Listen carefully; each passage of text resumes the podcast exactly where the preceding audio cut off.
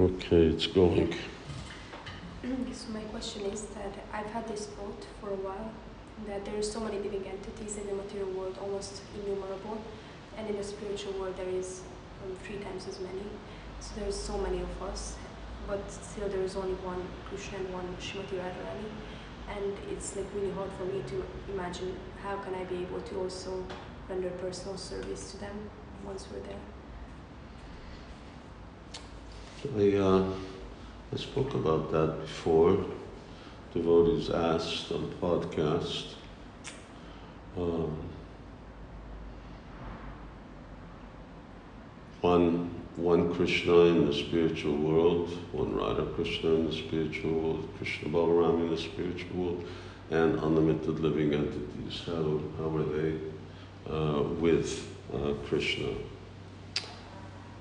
Uh, there are many Radha Krishnas, Balarams, Lalitas, and so on. The uh, Krishna manifests many forms. Now that's that we see in Shastra. Uh, Prabodhananda Saraswati Thakur says that. Uh, what's the other example I gave? Then, uh, then in Srimad Bhagavatam, we see that uh, Krishna, when he sits in front of the cowherd boys when they're eating, uh, then they all see Krishna sitting there. So is he or isn't he? Well, he is. It's just not, not a vision, it's just something, it's not a hologram. Same thing when Krishna's dancing with the gopis, then they have a personal relationship in that Sharadiya Rasa dance, I think it was 60 billion gopis. So where's the question of rasa?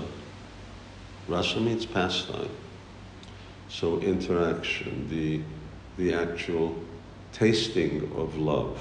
So prema uh, is, uh, is love in the actual uh, taste of love, but you can only taste love, uh, rasa, when there's interaction. So when there's interaction with Krishna, if there's no interaction with the worshipable deity, Krishna, Balaram, Srimati Radharani, then there's no question of rasa.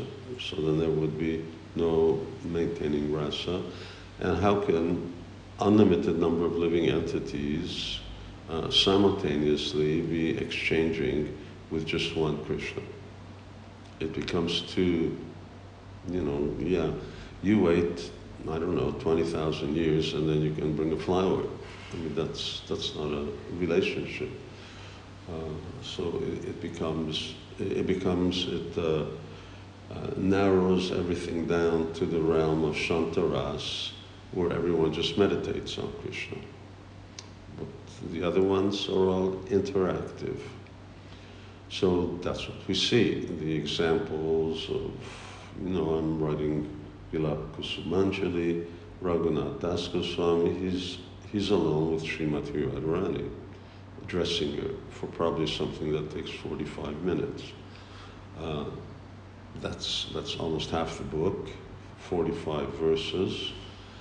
So if there's only one Radharani, where's, where's everybody else? What are they doing? And it's not just him who's dressing, but Vishwanath Chakravarti Thakur writes a book on hymn dressing, and uh, who else did I mention? Rupa Goswami uh, on uh, dressing Srimati Radharani. So, so, so many people are writing about this uh, and they're experiencing it, which must mean that at the same time. So they're experiencing it at the same time of day. And it's not like, again, divide it up. Okay, you have it this day, and then come back. Of course, there's no time, but come back uh, 10 million years from now, and you can dress her again. It's not a it's not a relationship.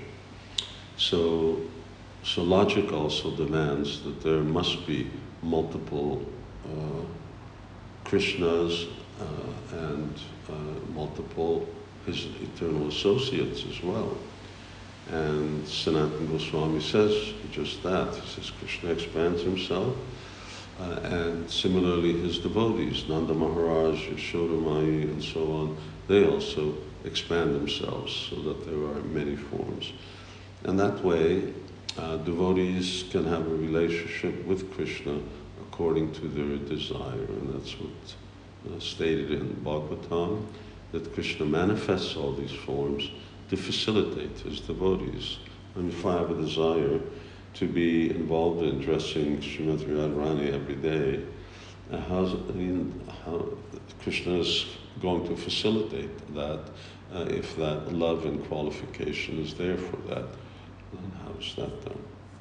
So uh, it's done uh, in this way that there are many, many such personalities. Uh, the, person, the same Krishna uh, with the same same form, same qualities, same pastimes, uh, the, the same original supreme personality of Godhead, and then we can have that kind of individual relationship with Him.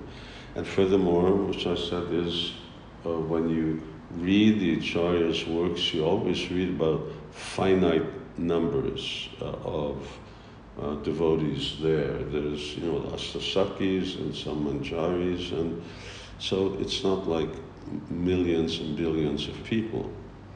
Uh, when there's such things like the 60 billion gopis, or then Sukadeva Goswami says even larger number, it's like uncountable when Krishna goes out with, uh, this is the time of the Aghasura, uh, and in the morning he goes out with unlimited cowherd boys, unlimited cows. How did they see him? Does he have a relationship? And they said, I will touch him. Well, you can't touch him because he's 10 miles away. Uh, you can't even reach him uh, if the, there's just one Krishna. So, so there has to be that sense that, you know, I'm in a group, in a gun or a youth, uh, and that I'm able to see Krishna and relate with him.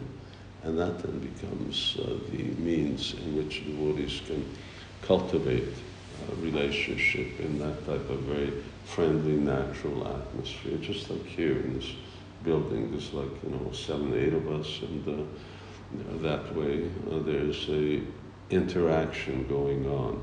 When you're in a crowd, a thousand, there's, there's no interaction going on. You, you can't relate with the people present, and you can't relate with the main, main focus. So it's, uh, it's nice. It's a very wonderful uh, exchange, a very wonderful relationship. And, uh, and everyone can be assured, uh, but you have to become qualified and uh, you have to know how am I going to attain that rasa. Hare Krishna. Okay.